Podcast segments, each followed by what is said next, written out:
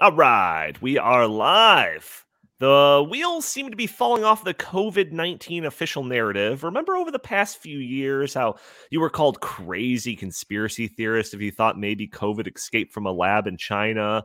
Or uh, remember when you were labeled anti science if you objected to mask mandates? Well, now you can't even pick up a New York Times uh, newspaper without seeing some articles uh, showing that these these narratives are all falling apart. So we're going to be talking about that. Also, our very own Justin Haskins recently wrote an article about the 1792 Exchange's report on woke companies that went pretty viral. So we're going to be talking about this and more on episode 387 of the In the Tank podcast.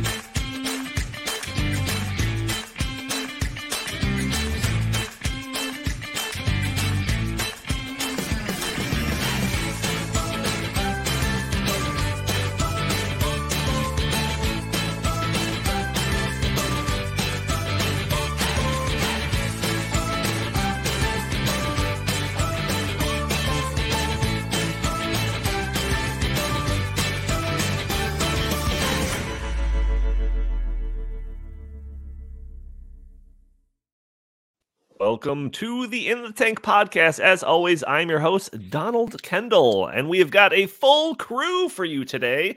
Joining me, I've got Jim Lakely, VP of the Heartland Institute. How are you doing today, good sir? I am good. I'm glad to be back uh, from Florida from our climate conference and back on the show as regular. I know that uh, viewership was probably way down last week because I wasn't hmm. on the show, but uh, fear not, I'm back. Yes, yeah, no, we just had like a sob session, just you know, lamenting the fact that you weren't there. That was all the show was. No, nothing but crying face emojis are were put in the chat. I is what I understand. That's right. That's right. Also joining us, Justin Haskins, director of the Socialism Research Center here at the Heartland Institute. Also uh, absent last week, joining us this week. How are you doing today, good sir? I'm doing well. I can't remember why I was absent last week. Was that one of those many snowstorms that That's have right. hit? Yes. Apparently, and I didn't know this because this is my first go around having a kid, but apparently, when there's snow, they make you watch your own kid at home and you can't take him to daycare. So apparently that's a thing. I didn't know that was a thing. I just assumed they were always open, like the postal service or something. But... No, no, you can drop it off at the mail center though if you want to drop your kid off. Or that's just one of the, the many services the U.S. Postal Service. they're getting into that realm. They can't deliver letters really well, so now they're getting into childcare. What do you do oh. on Sunday? Chris Talgo, editorial director at the Heartland Institute. How are you doing today, good sir? I'm doing good. I'm still, uh, you know, celebrating uh, Lori Lightfoot's loss from a couple days ago. I know that we could be on the uh, brink of something even worse, but I think that I hope the people of Chicago will come through, show some common sense, and elect someone who's going to get this city back in order. See, mm-hmm, see, this sure. is this is the state that conservatives are at in the Chicagoland area. You can only be happy and celebrate in between the election and the uh, and the runoff election when the when the mayoral candidate. You get five weeks. The sweet spot. Really it's what they call yeah. the sweet spot, Donald. It's right, sweet right. spot. One of, one of my mottos is is that things can always get worse, and they probably will. So that's uh, it's nice to apply to Chicago. Exactly. Um, audio only listeners that are probably catching the show on a Friday or later, you can join us a day earlier on Thursdays at noon Central Time and catch the show live on YouTube and Rumble and Facebook and Twitter. You can join the conversation, throw your comments in there. They'll show up in our chat. Maybe we'll show your comments on the screen. Maybe we'll address your questions on the fly. Also, you can help us out greatly by either leaving a review on iTunes, which would be greatly appreciated, or if you're watching on YouTube, hitting that like button, sharing this content, hitting subscribe, or even leaving a comment under the video, all help break through those big tech algorithms that prevent videos like this to be shown to more people. Jim, this is uh for the past seven weeks of this show, eight weeks or whatever. This is usually when I give you uh, mm-hmm. tee you up to talk about the upcoming ICC 15, but it's over. It's done. How relieved are you, good sir?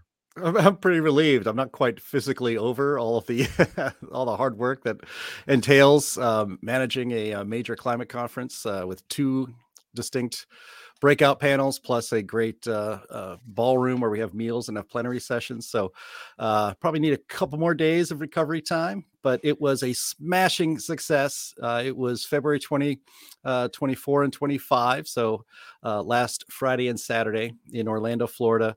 Uh, we had about 300 people in attendance. We had a fantastic speaking lineup. Um, Andy right now is actually going through our producer. He's going through some of the raw video to show and, and put up there for each of the individual uh, presentations. But if you go right there and you can see it on the screen, climateconference.heartland.org, you can see every minute of that conference and all the important uh, information that was relayed there. Uh, we had a keynote by Senator Ron Johnson, Wisconsin. I got to meet him. Uh, seems like a good dude and gave a fantastic speech. So you can see that at climateconference.heartland.org. Um, we had Representative Lauren Boebert, and I have a picture or that Ada can show here in a minute. Uh, she she gave a speech. She gave a speech right after Ron Johnson. Uh, she was outstanding. Uh, we had Alex Epstein, who is uh, one of the best young communicators on energy policy in the world, uh, talking about his new book, Fossil Future. We had uh, scientist Dr. Richard Lindzen, who is often too busy or just you know can't make our conferences. He spoke at the conference. Judy Curry, who we've had uh, on the Climate Change Roundtable show, again, one of the most prominent. If there's a hearing on Capitol Hill about climate change, she's on the short list for people who are witnesses to come and speak about it from a realist perspective. So up and down the up and down the, the program, from scientists to policy experts to even elected officials, it was one of our best yet. You can um, actually we've we've put the videos there. I'm almost done uh, doing. I'll have it done today, but you know every single room, the entire block of everything that was presented in that room on each of the two days is all strung together and, and it's chapters. There's chapters there, so you can just browse and if there's somebody or some topic you're interested in, you can go right to it. Um, it's the best way we've presented this right after the conference yet. So uh, I encourage everyone to go over there and check it out. You have plenty of time to to to learn a lot about the climate, and uh, it was just just a fantastic time. Uh, I'm so glad that we did it. I'm a little bit glad that it's over because it's less work for me, but it's been uh, it was definitely one of our best yet. And nobody in the world does these conferences the way the Heartland Institute does. Yeah, I watched a fair amount of it. I mean, there's a ton of panels and a ton of keynote stuff. So by watching a fair amount, I mean probably 25%. There's still a couple of things that I want to tune into, but I'll wait until Andy gets all the individual videos up. But I, I watched, uh, I watched those uh, most of those addresses that you had mentioned. Uh, Ron Johnson just hit it out of the park, in my opinion. I watched mm-hmm. the award ceremony parts, uh, really good content, and most importantly, especially from your perspective and our producer Andy's, it seemed to go smoothly. So, uh, you know, kudos to that. I did see that uh, a fair amount of our regular listeners that are probably tuned in right now to this show were also commenting along and watching in some of the live streams. And there was one point because I was like hours behind the actual like live point, but I was still seeing the live comments. There was like a couple of comments that like in, it, it made it seem to me that there was like a protester or something. Did that happen, Jim, or was I misinterpreting some comments? A protester? You mean in our comments or physically on site? On site.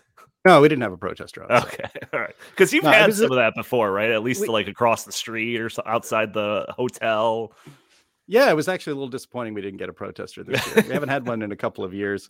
But yeah, when we held one, uh, maybe it was the 10th or 9th climate conference. We had it in Chicago. It just happened to coincide with some kind of leftist environmental confab that was going oh. on. And, and then they ended up showing up. You know, we had it on Michigan Ave uh, here in Chicago at the Hilton Hotel, I believe. And they showed up across the street to protest us. And so some of our speakers went outside nice. and, and confronted them and talked to them about it. So that was kind of fun. But, uh, yeah, it's uh, it, it was great. Um, you know, I got to know. I want to have Andy pull up a couple pictures. I got to know uh, Lauren Boebert. You know, she she's uh, on the Natural Resources Committee. Uh, her family has a history of working in the energy industry. Uh, her husband is still in the uh, the energy industry. I believe he works in natural gas. And uh, you know, you get politicians most of the time when politicians come to an event, any event. Um, you know, they'll come in, they show up about 15 minutes before they're supposed to speak speak, and then they're out of there 15 minutes after they're done speaking. Uh, Lauren Boebert actually showed up a day early. She um, she was scheduled to speak on Saturday uh, at lunch, and that's when Ron Johnson spoke as well. She showed up the night before. She just walked in the back of the room to watch Alex Epstein's presentation on fossil fuels, uh, and then you know I mentioned her from the stage. I was I was informed she was there just a minute ago, you know, or a minute before I went up to introduce Alex Epstein. And I said, you know, and, and I understand Representative Laura Boebert is here just to check out uh, the conference. It's nice to see, you know, nice nice to have her here. And then I got off the stage and I walked to the end, and uh, uh, she got up from where she was sitting, came over to me, and shook my hand and said, "That was very nice of you to mention I'm here. Thank you very much." Uh, I don't get that a lot from politicians. As a as a rule, and, and she's an exception. You know, politicians are not my favorite. Let's just say class of people or category of people. Uh, my experience with politicians has not always been great, but she was she was cool. And then but then she was invited. Hey, we're gonna have a little cigar. Uh, we have, have some drinks and cigars outside at the end of the night. You know, would you like to come down? Of course, she says, yeah, sure, I'll make it if I can.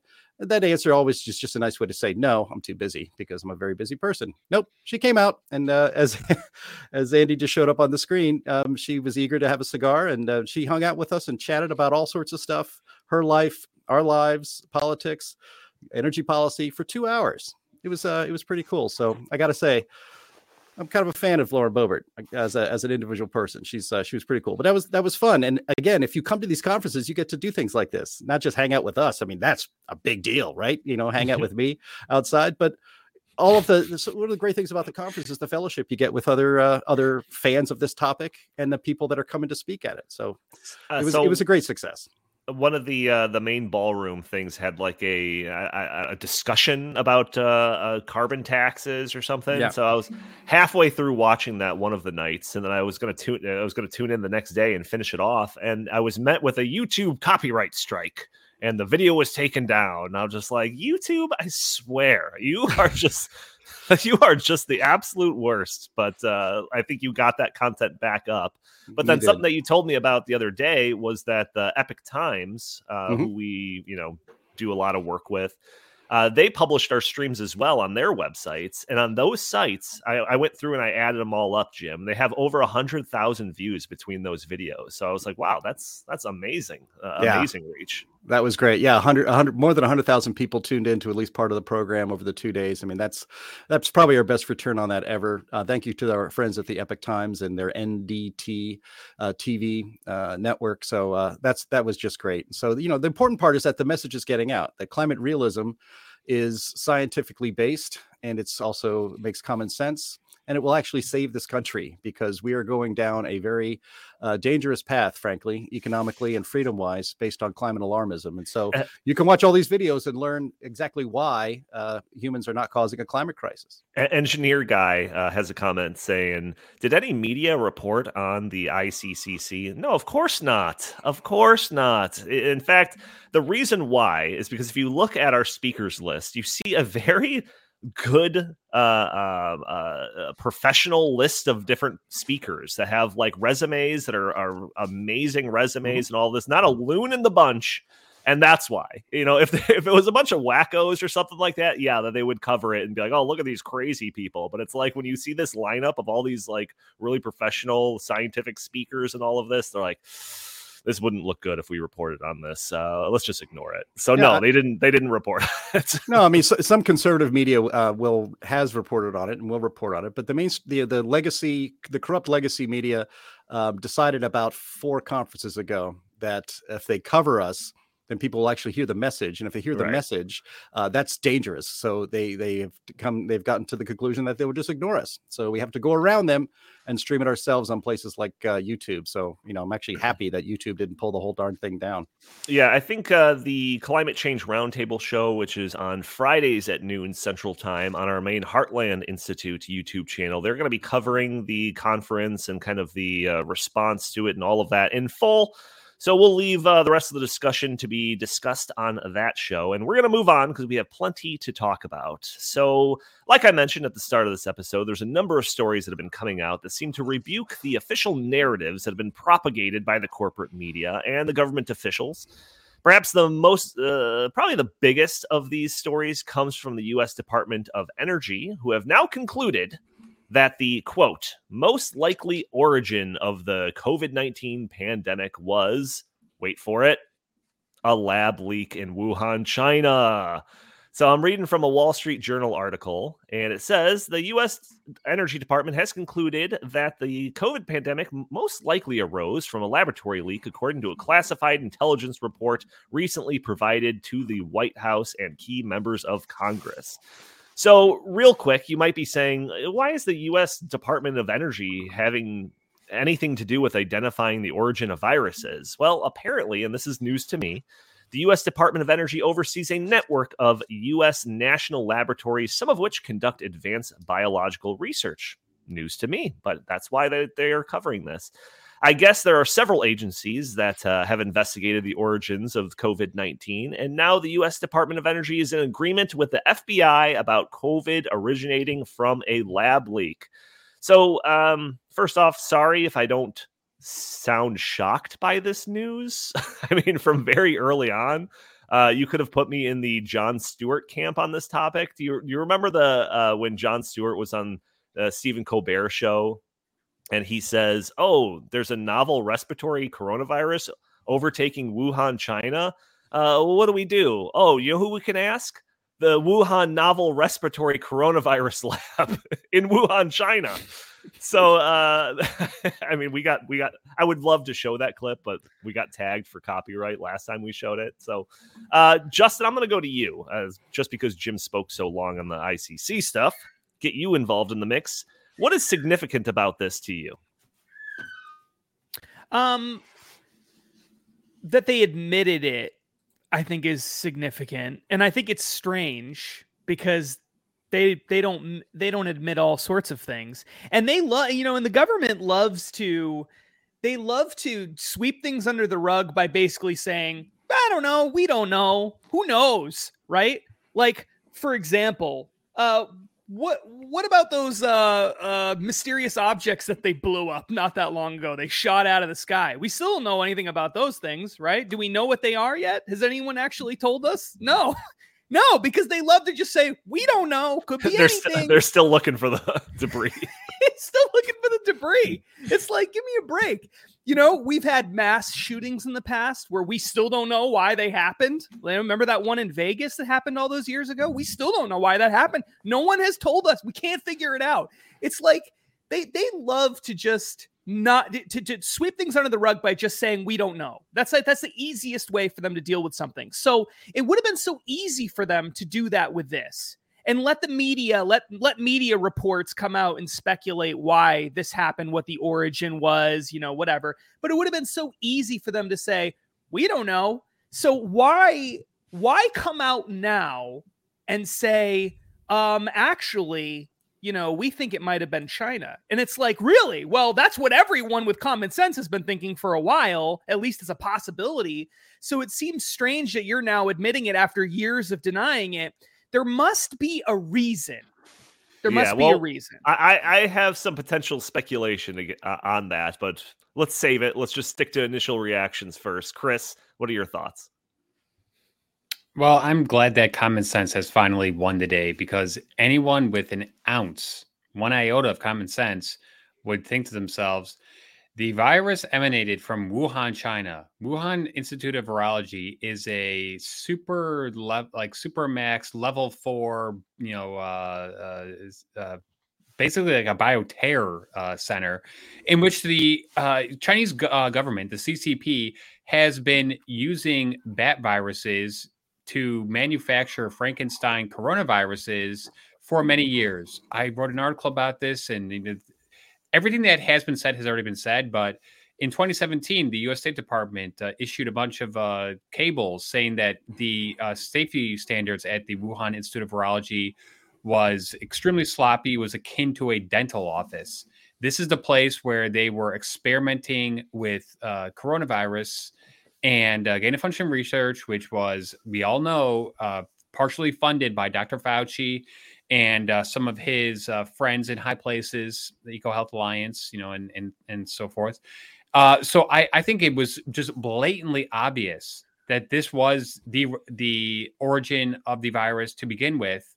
And as soon as a couple of people started to say that, one of them, uh, you know, was uh, Tom uh, the senator from uh, Arkansas, Tom Cotton, and he was immediately portrayed as some wild conspiracy nutcase. This was, of course, had to be uh, from the wet market, but everything just didn't make sense because the wet market they said it was a bat and a pangolin. Bats and pangolins aren't sold in the wet market. They scrubbed the wet market. Every single thing they said at the beginning turned out to just you know be completely false. You know, Occam's razor says the most likely scenario is probably your answer. And the most likely scenario is that they were experimenting with uh, coronavirus uh, bats in the Wuhan Institute of Virology, and it was accidentally unleashed, and the CCP covered it up. But never forget that they prevented any flights from Wuhan into other uh, parts in uh, cities in China, but they kept the flights going from Wuhan to uh, Europe and to the United States because I think they knew early on, probably in uh, late November or December of 2019, that it was a pandemic and they wanted to make sure that the pain was felt as much as possible in the West because they knew that they were in for a world of pain. And I, I'm confused though. I'm, I'm, very confused because you know this just goes against the consensus. I mean, there was a wide consensus that this was uh, bat soup from a wet market, and then everything else was just crazy talk. And I actually have a, a video here. This is uh, a compilation put together by the Blaze that uh, we're going to play here uh, of of you know all the experts weighing in. You know, the consensus is in. Go ahead and play that, Andy. Leak is a theory with no evidence whatsoever. There is zero evidence that this virus came out of a lab in China. There's no suggestion that this was cooked up in some sort of lab. There's no evidence that there, that conspiracy theory that we've heard going around uh, was leaked from a lab. Conspiracy theory that the Chinese made this virus up. You're at the lab in There you Wuhan. go. In a lab. An unsubstantiated theory. It's about a government laboratory in Wuhan that was the origin of COVID. Now, I've seen this kind of, you know, stuff peddled in the right wing media, and I'm still try to Peddling keep an eye on. conspiracy But it's still stunning to read it. There's just no evidence that anybody had it in the lab anywhere in the world prior to the outbreak. One of Trump world's most favorite conspiracy Trump theories. world. New York Times reports this quote, senior Trump administration officials have American spy agencies to hunt for evidence to support an unsubstantiated theory that a government lab in Wuhan, Can you believe China that Trump would look for evidence? coronavirus Unbelievable. outbreak. That's according to current and former American officials. U.S. officials have yet to offer credible proof the virus came from the Wuhan lab, a theory that's also being shot down by Dr. Anthony Fauci for lacking any scientific evidence. It's very, very strongly leaning towards this could not have been artificially or deliberately. Could deliberately not have been No way. manipulated. It's a new, dangerous conspiracy theory. I mean, this is this is serious stuff. folks. Mm-hmm. Don't worry about your ratings for one week. Don't don't try to don't try to spool up uh, some of whoever was wearing tin tinfoil hats in your audience. But that's what's happening. We're mm. still these conspiracy theorists are still saying things that are going to be extraordinarily dangerous mm. for this country. So country. dangerous to have ideas. I remember Gosh. When the far left trafficked in rumors about HIV having been invented in CIA labs. The far right has now found its own virus conspiracy theory. You know, the conspiracy theories out there have essentially closed down communication Yep. between scientists in China and scientists in the US. We need that communication in an outbreak to learn from them how they controlled it so we can control it better. Oh yeah, they did Um, great. it- it's sad to say, but it will probably cost lives. Mm, yes, yes. 27 public health scientists from across the U.S. and the world wrote this letter in the journal Lancet, Ooh. condemning conspiracy theories and citing scientific evidence. All right, I, I including think the we get US the idea Centers here. For Disease Yeah. Control. Can we, can we skip to the end though, where it goes back to like meet hunting and- Just Yeah, here at the end. Because uh, it, it caps off And a new report nicely. is fueling a debate over how the COVID 19 pandemic started. The Wall Street Journal reports the U.S. Energy Department has concluded the pandemic most likely started with an Oh. accidental lab leak. We've Whoops. said it here. Now, I remember Tom Cotton got attacked by some newspaper. I forget it. Maybe it was the Times. I forget who it was uh, for talking about the possibility of a lab leak. And we said on the show, we don't know. Maybe it was. Maybe it wasn't. yeah, you were just totally objective. Totally objective. You Yeah. know, you know, Tiny, just Oh. real quick, one thing I wish Donald Trump would have done, I wish he would have pressed this issue more because I think he was too, uh, you know, like silent about it. I wish he would have really just come straight out from the get go and said this came from China, but uh, he didn't do that. I wish he would have. Yeah, I mean, he did refer to it as the China virus a whole lot. But uh, Jim, uh, after seeing that whole montage of, uh, of again, the consensus is in. Uh, how, how are these people even just like grasping with reality after talking about how this was just nothing but conspiracy theories for years? Yeah, it, it's infuriating that part, but like I'm glad you, I'm glad Andy was able to skip to the end there, and then you know Joe Scarborough, morning morning schmo, as uh, Mark Levin calls him, uh, he should be called worse. Says, hey, yeah, when this happened, you know, we said, you know, hey, could be, could not be, maybe it is, maybe it isn't. BS, man, and we have, and of course, our friends at Blaze TV putting that together. have the receipts, as they say. You called it a conspiracy theory that it came from uh, a lab leak. again, as as Jon Stewart said, to the horror of Stephen Colbert on his on his Hmm. show, that it made common sense and it was 100% logical, not a conspiracy theory, logical that a dangerous weaponized virus came out of a lab that creates dangerous weaponized viruses. Now, Right. you know, and guess who runs that that lab? The Chinese military runs that lab. Um, and so there actually needs to be a little bit more investigation into that. Of course, you know, we will never really know the truth. So you just have to use common sense and use the the evidence. The, and all through that that clip, there's no evidence this came from uh, uh came from a lab. Well, no, because China is not letting anybody see anything. They're not letting people do a proper investigation. The World Health Organization just deferred everything to the Chinese Communist Party. And of course, they wanted to exonerate themselves from either making a mistake or something even more nefarious. Now, look, it you know what there was never any evidence of, and there still isn't to this day, that it came from an animal naturally. They have been looking now for three years for a pangolin, a bat, or who knows what else, where this where, where this is actually happening in nature among the animal kingdom. They haven't found it. And that's because logically, again, you could use your brain. It didn't come naturally. It didn't come from animals to humans. I mean, one of the clips there, we may not have gotten to it, and some expert that uh, Scott Pelley was interviewing on 60 Minutes says that we know from science that these kind of viruses come from nature and then and then infect human beings. Yes, yes, that is kind of like lying by omission. We do know that. That is true. But there is no evidence that Corona 19 came that way into the human population. And the idea that it's a conspiracy theory to suggest that, golly, the, the, the lab that actually does these sorts of things had an accident and let it out. And it was called disinformation. There is a COVID 19 there's a COVID 19 warning label on this very video. As soon as we posted it yesterday to go live today, a COVID 19 warning video that sends you to a link to uh, supposedly correct misinformation and disinformation and and and speculating or using logic and common sense that maybe that lab had something to do with this was called disinformation misinformation and a conspiracy theory. And it was also called racist. It was racist to talk about this. When when trump called it the china virus he was accused of xenophobia and racism. Uh, so we we our media is completely corrupt and broken and none of this was a conspiracy theory. It was a logical uh, explanation for one of the worst things to happen to the human population in history. Seven million people are dead. We should be able to talk about where the hell this virus came from without being accused of spreading disinformation or, or wearing tinfoil hats. I have several tinfoil hats. My favorite is the fedora, and I only bring it out for special occasions. And today's pretty special occasion. I probably should have brought it out.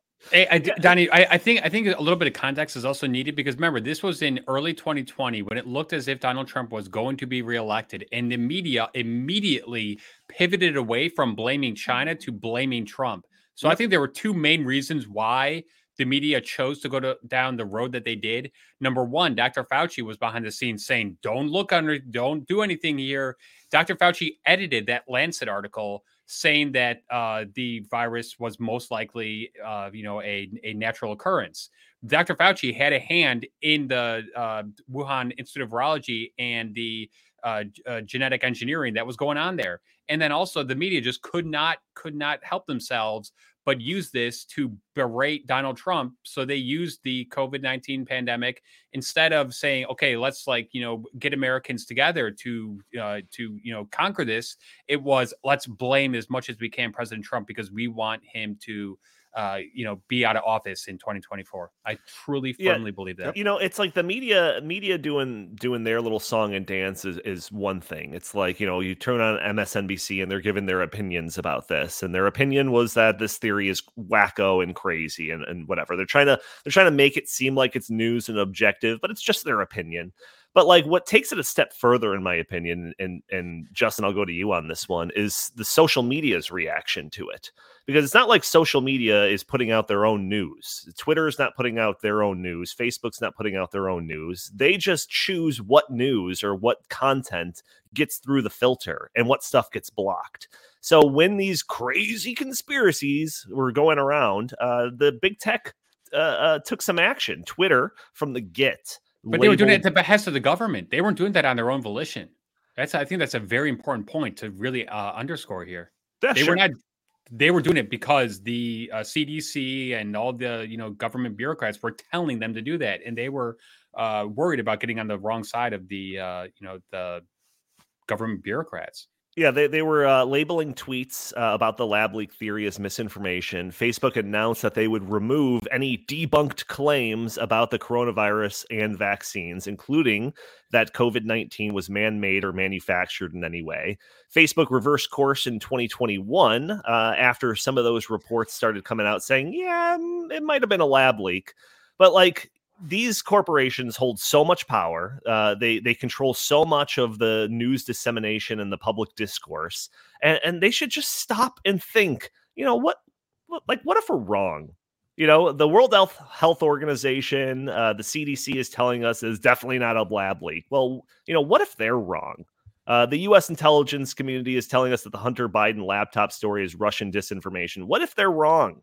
Greta Thunberg is telling us that climate change is an existential threat to humanity, and the only way to stop is if we shut down all reliable energy and, and turn solely to wind and, sour, uh, wind and solar. Uh, what if she's wrong? But they never stop and think that. They just take a hard stance and say, nope, if you talk about this lab leak thing, we're shutting you down. Uh, Justin, what's your thoughts on that? I mean, it, it actually makes sense. You're asking the question rhetorically, what if what if they're wrong? Well, that's the that's the genius of what they're doing. If they're wrong, then they still get the benefits of of what they're doing. The the whole purpose of talking about um, climate change as an existential threat or COVID 19 as, you know, something that emerged out of a wet market rather than um, something that was cooked up in a, in a lab in China.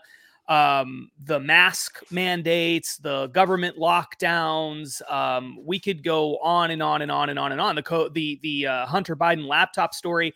You you got to ask yourself, what if they're wrong? Do they get something? Is there some benefit to them?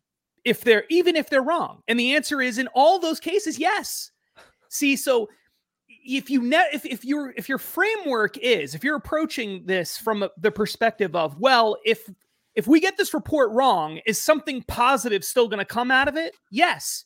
If we're if we happen to be right will something positive come out of this? Yes. See they've they've created positions for themselves where it doesn't matter if they're right or wrong they still get something that they want. They Right. might be wrong and they and that maybe makes them look bad in the future. That's a future problem.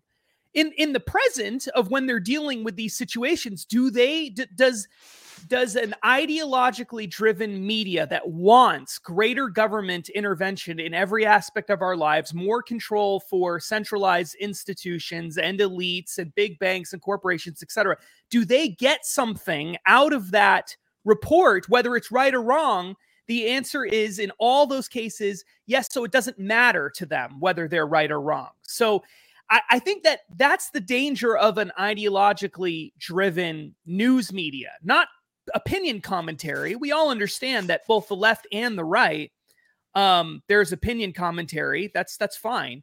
But the news media and social media working in concert with each other and government also working all together to paint a narrative that benefits all of these institutions um, is extremely dangerous. Right. And the whole purpose of the media is to is to be a watchdog for the people against these powerful institutions. And the opposite has happened. They've now become part altogether of a one ruling class that does what's in their own best interest. And sometimes that's in your interest too, and sometimes it isn't.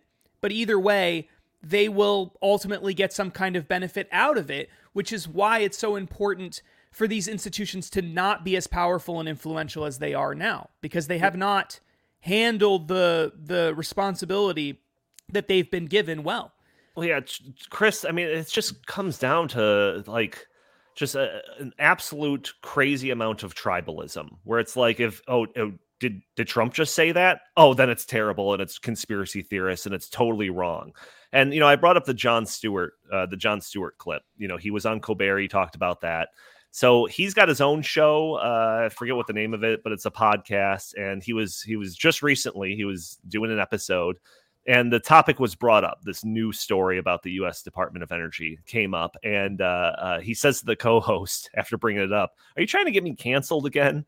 And he says that after he d- did that bit on the Colbert Show, uh, where he expressed what he felt about the likely origins of the virus, he was met with two overall takeaways from critics, and they were. Uh, I'm racist against Asian people, and how dare I align myself with the alt right? Just for insinuating that this n- novel respiratory coronavirus came from the novel respiratory coronavirus lab in Wuhan. So he recounts how the backlash was swift, immediate, and quite loud. And the discussion between the people on the show was quite good. I listened to the whole segment, and they talked about how tribalism has run amok and how the media machine is less interested in informing people and more interested in creating foot soldiers in some sort of ideological war where there's nothing but black and white. Nothing can have nuance. You must fall in line with every tenant of the agenda and the narrative, or you'll be ostracized and forever banned from ever being part of the club. Uh, I mean, do you think uh, he's on point with this as much as I do? I absolutely do. And I think that the reason why he did come out and say that is because he's brave. He doesn't uh, have a daily show anymore, so he's not uh, tethered to the you know the media complex like he once was. So I think he has the freedom to do that. Uh, but what I also you know am worried about is the media has a tendency to do this. I've been watching you know politics and culture for you know almost 20 years now, like pretty closely, and uh, you know when when a story breaks, they jump to their conclusion and then either a week later or a month later, or in this case, three years later, they retract it and say, "Oh, by the way, you know, he- here's the real story." But the problem is, is that you know the vast majority of Americans don't they don't read the corrections or the retractions, and that initial narrative that is spawned still exists. And whether it's mask mandates, whether it's the COVID uh, lab leak theory or the Hunter Biden laptop or the Russia collusion, or like no matter what it is, it's that immediate just you know uh, fury of uh, news coverage where they you know go all in and they all speak from the same song sheet and they all just you know repeat the same talking points again and again and again.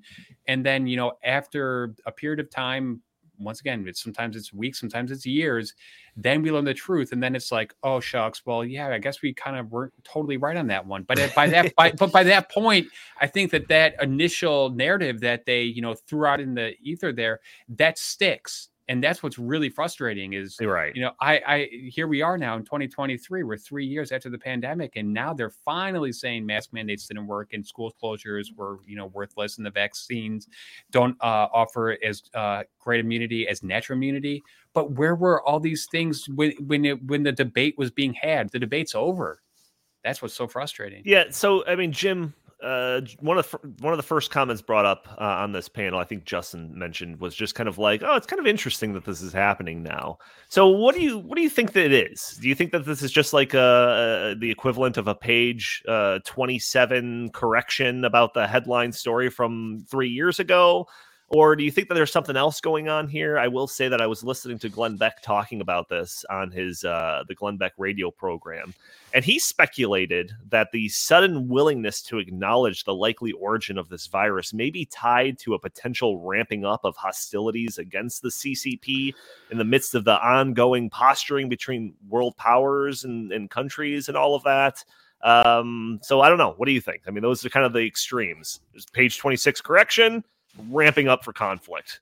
Somewhere in the middle, where do you think? Yeah, I don't know. I think I think as Chris and I think Justin also alluded to, uh, you know, blaming this on Trump has lost its uh, you know, some of its cachet, obviously, because he's not in office anymore.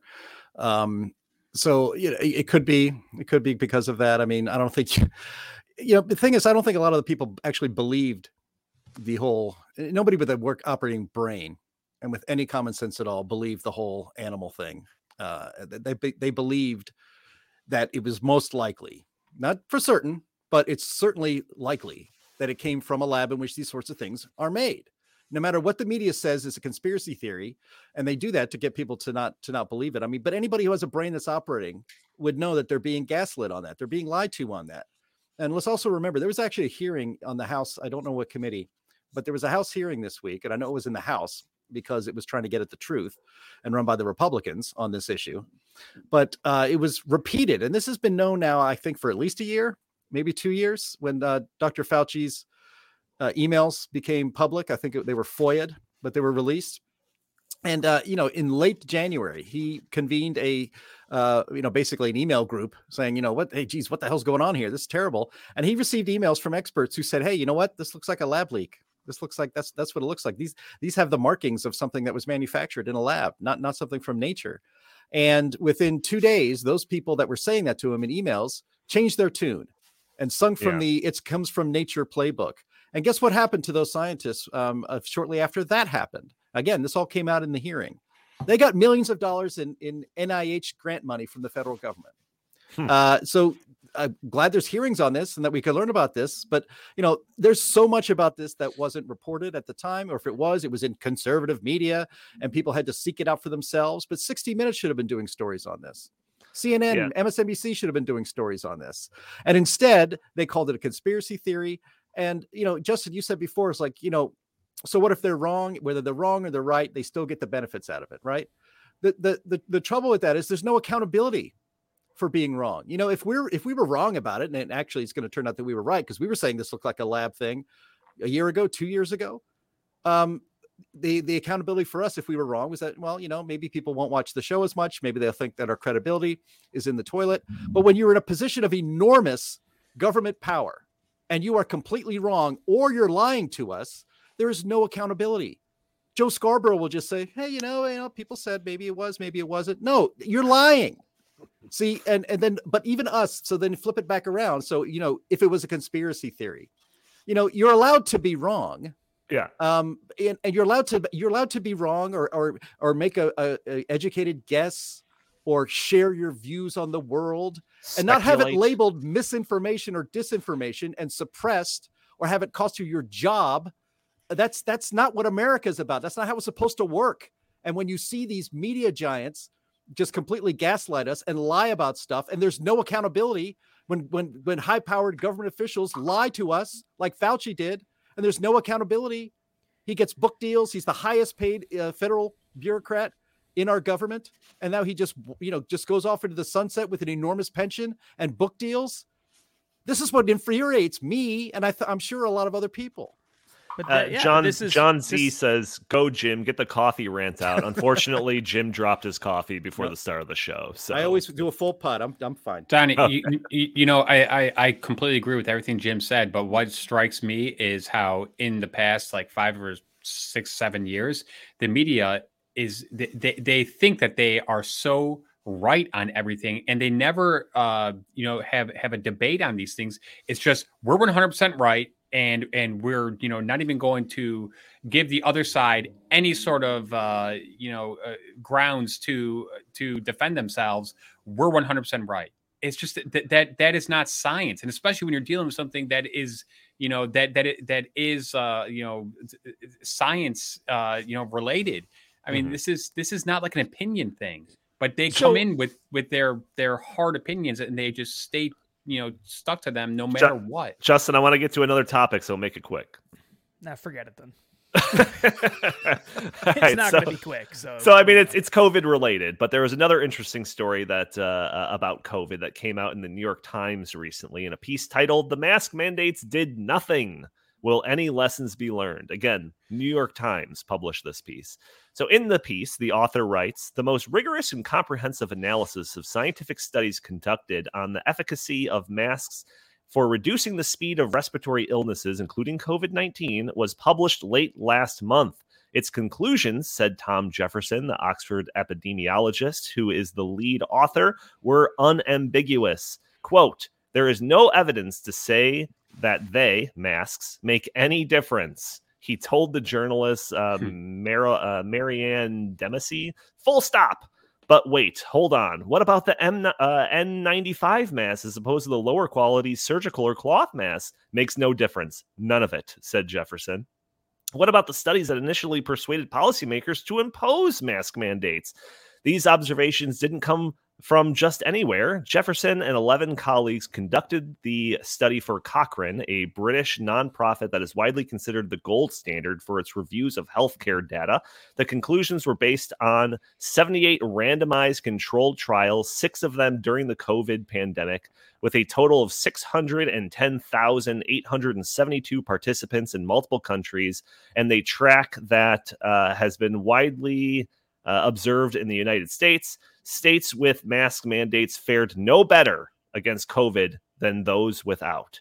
So essentially, the masks did nothing to stop the spread of COVID. Uh, if I'm being generous, the reasons why these mask mandates were put in place were to just do something, give people the false promise of safety when they did have to journey out into the scary world full of Mm, I'd germs. that- I, I think it was more to perpetuate the crisis mentality, personally. Uh, maybe that too. But uh, Justin, I'll give you first whack on this. What are your thoughts? Um, well, kind of going back to, I mean, this does kind of go back to something that I was gonna gonna mention before. I don't, I, I don't know why, if you were the media, in the heart of the pandemic, you would report that masks don't work. Like, and I don't know why, if you were the, an ideologically driven media, why you would report that China lab, a Chinese lab leak could be the cause of the pandemic. I don't know why you would do that. I don't know why you would report that Hunter Biden, you know, the whole laptop thing, and is Joe Biden the big man? And the emails that we see, was there lots of corruption with this candidate, and all of that coming out right before the election? You know why why would you report that? Why would you report that lockdowns don't work? Why would you report like th- th- this is the thing. It's it's like people behave. We're we're free market people right? So we all believe that people make decisions in their own best interests right? That's how we that's what we believe. We believe that's that's the primary reason why market forces work free markets work etc they make their just but what is the motivation for these people at these major media outlets to actually tell the truth on these things. It doesn't help their agenda right? So when you when you lived in a world when you had a world where the media was more ideologically at least somewhat more ideologically balanced it made more sense. When you lived in a world when conservatives were also watching ABC and NBC and CBS and all of that they had at least some reason to do it because they even if they were leaning to the left they want to retain uh, you know their audience. But now the vast majority of conservatives are gone. They're not watching CBS and CNN and NBC anyway right?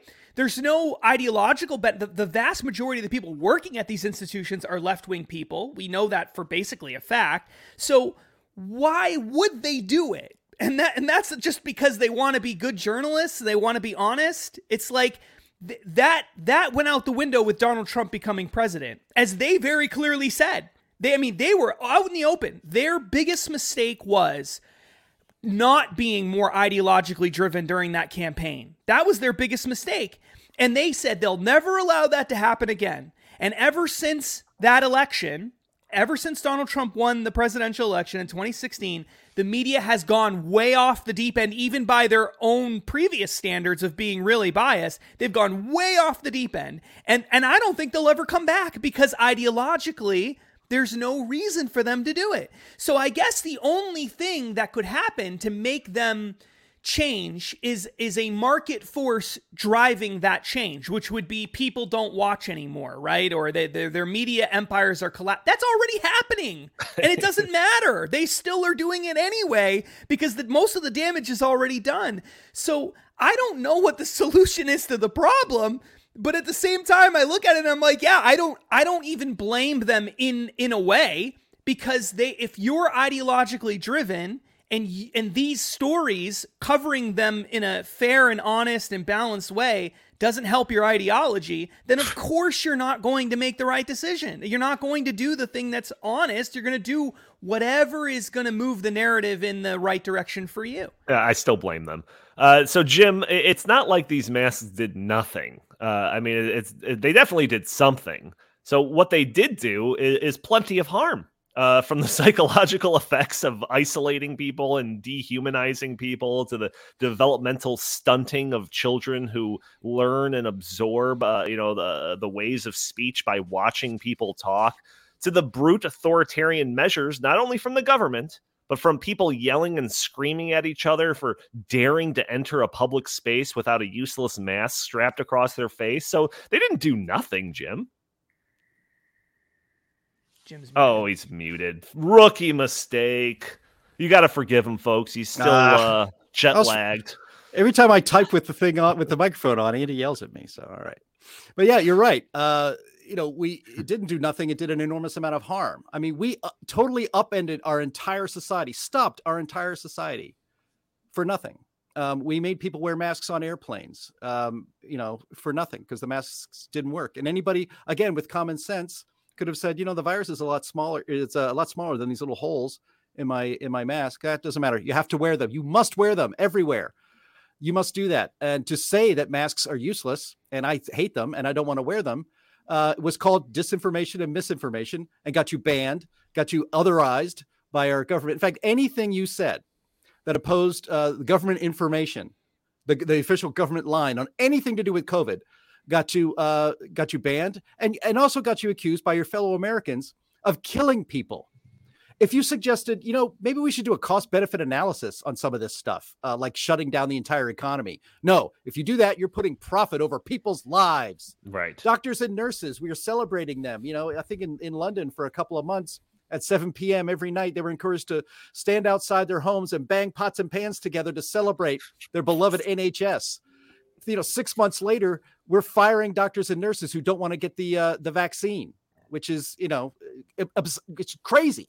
You know, uh, all of this stuff about COVID, none of it made any difference at all. It's not just the masks, it's everything else. If you get the vaccine, if you don't get the vaccine, if you get the boosters, you don't get the boosters, you still get COVID. Nothing really has really changed.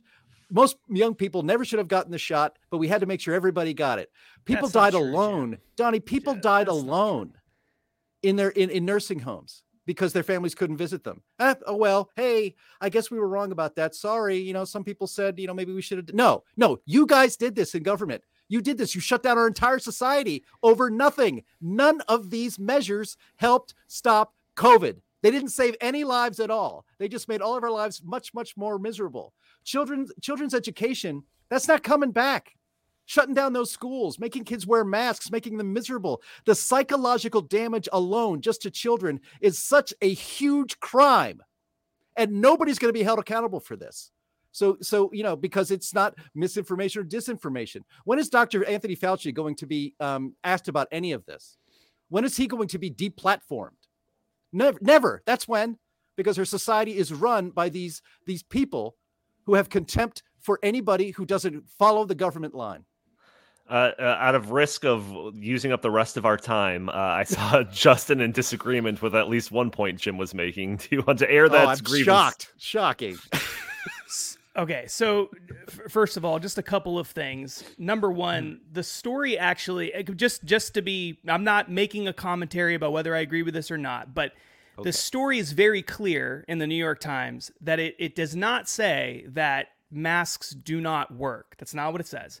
What it says is mask mandates do not work on a population size level. He goes out of his way to point out that there could be situations where masks made sense for certain people or whatever. The text very clearly says that. So I just want to make that clear so that we're not putting words in the author's mouth. That's a at the New good. York That's a good nuance Well, I, to I- include. I, I already got this video banned anyway, so go keep going. No, number number two, I, th- I I totally agree that there was a me- that the lockdowns especially and that a variety of different policies, mask mandates on planes and things like that, a lot of that made absolutely no sense logically and just the data shows that and everything. Com- I agree with that. And I do think that there was a lot of harm caused especially by the lockdowns. I think the lockdowns were the most dangerous thing. I don't think the mask mandates were anywhere near as dangerous as the lockdowns Sure. were problematic. But um, but the idea that the idea that the vaccines did nothing, which was a comment that was made several times, is me. statistically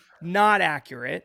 Okay. They, they've overwhelmingly the evidence shows that it it does not prevent people from getting COVID, but it does significantly reduce the risk of dying from COVID. That's an oh, that is that is clearly clearly established. It makes you more likely to get it actually.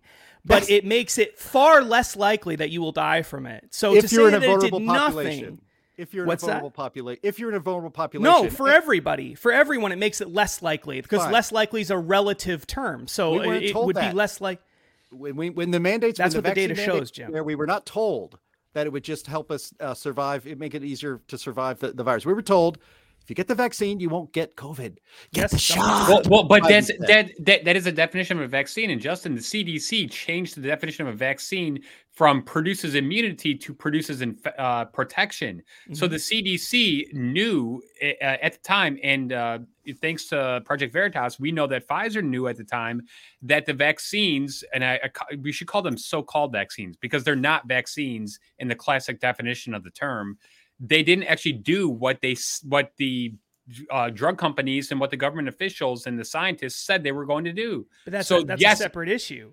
I We're know, not- but- I'm not debating whether I'm not debating whether the vaccines did everything that they were promised to do.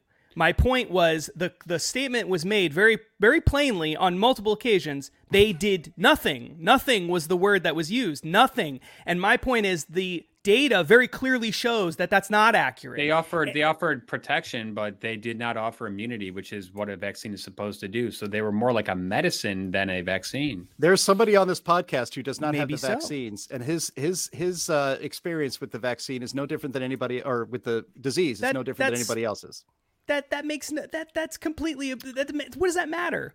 That doesn't So- matter. Well, wait, wait, wait, that guys, the guys, vaccines- guys, guys, we base guys, things based on data, and the here- data but- overwhelmingly shows that vaccines did, in fact, reduce the likelihood of dying for every class of people that took them. That's a, that's a statistical fact. But but so think- that's all I'm saying. That's all I'm All right, saying. all It right. doesn't. I, I'm I, Ju- Justin, Justin, I, I, I agree with you on that. But um, what, what, what I think one of the uh, articles was saying was the government was uh, mandating this vaccine while at the same time saying that if you had natural immunity, that that wasn't nearly as potent as the vaccine.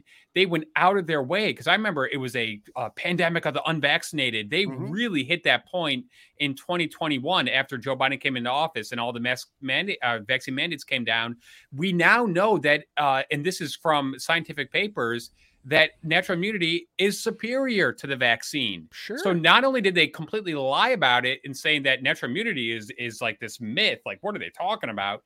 Now we know that vaccine is- uh, that natural immunity is superior to but, their. it- but to their again i'm not i'm not disputing every i'm not suggesting everything that was said or promised i'm all is was accurate all i'm saying is the idea that they did nothing see when you say that vaccines did nothing what you're saying is whether we had the vaccines or not everything would have been exactly the same right? That's what you're saying. That's what nothing means. See, and my point is there is literally no data at all that suggests that everything would be exactly the same. What about had there what, been what, no what, what vaccine? about what about all the myocarditis and what about all the uh, all the ramifications? If you and look at the- if you look at negative the data- consequences of the of the uh, vaccine, and how about the fact that the vaccine was an experimental vaccine and you and, and you were forced to get it, and you have no legal rails. recourse? This is absolutely off the rails. of course it is. If you look Oh, at the it data, totally is. Chris, Chris, if you look at the data, I agree and with you on that point.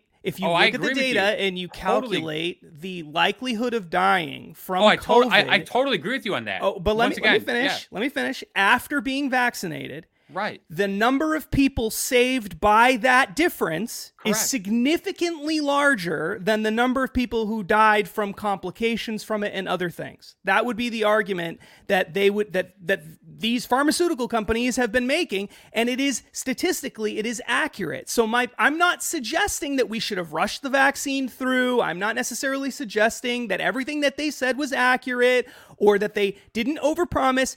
I'm not saying any of that. I'm not saying vaccine mandates should should exist. I'm not saying that either. I'm a libertarian. I don't think that we should have mandates generally speaking on things like that. However, however, to say that they did nothing is not accurate. Yeah, yeah. I'm not saying that they Okay. did nothing. right. but I'm Great. not No. saying that they Great. Great. Great. All right. Great. To the All right. Great. We made were- that point. that they were- Fantastic. They were supposed to be the panacea. Excellent. They weren't. They weren't. All right. We're all in agreement now. Fantastic.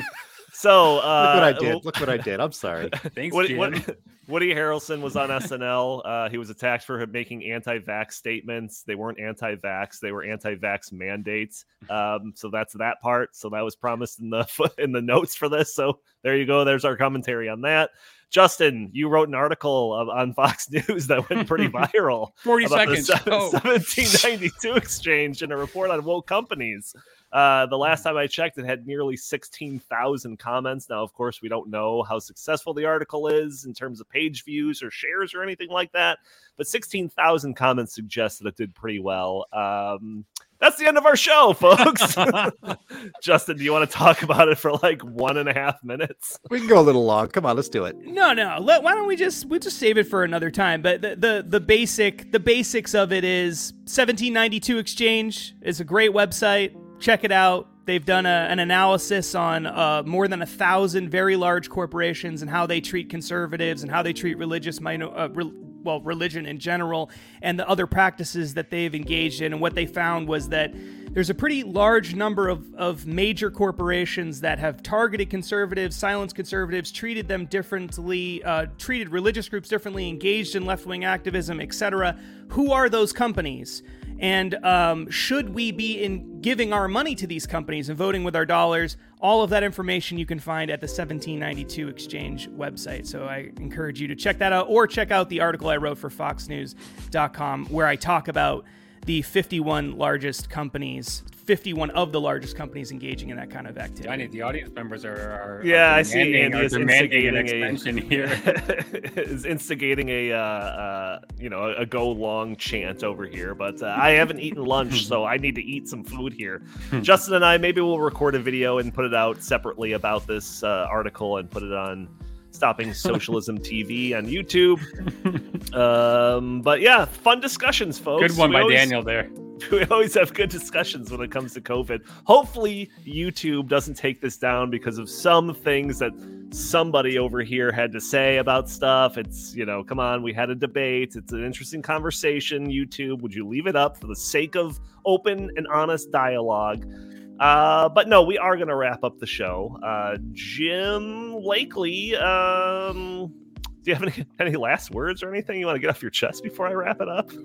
I better not, or this entire channel's gonna get nuked. So I'll just keep point, it quiet now. Yeah. All right. Well, I wanted to thank everyone for tuning into this episode of the In the Tank podcast. Join us every week for a new episode. Those audio only listeners that are catching the show on a Friday or later, you can join us a day earlier on Thursdays at noon Central Time, where we are live streaming on Facebook and YouTube and Twitter and Rumble. You can join the conversation, throw your comments and questions in the chat. Maybe we'll show your comments on the screen. Maybe we'll address your questions on the fly. Also, you can help us out greatly by leaving a review on iTunes for us for the audio only version. If you're watching on YouTube, hitting that like button, sharing this content, subscribing if you haven't already, all help break through that big tech algorithm that pre- prevents content like this from being shown to more people. Jim Lakely, where can the fine people find you? For as long as you can get it, at Jay Lakely on Twitter, at Heartland Inst on Twitter, and always visit heartland.org. Uh, Justin Haskins, same question. Uh, at Justin T. Haskins on Facebook, Twitter, Gettr, Parler, and uh, Pfizer.com. StoppingSocialism.com. yeah. Uh, well, and uh, Chris Talgo, what do you have to pitch today? StoppingSocialism.com got some great new content up there. Go check it out. All right, fantastic. Thank you all for tuning in. We will talk to you next week.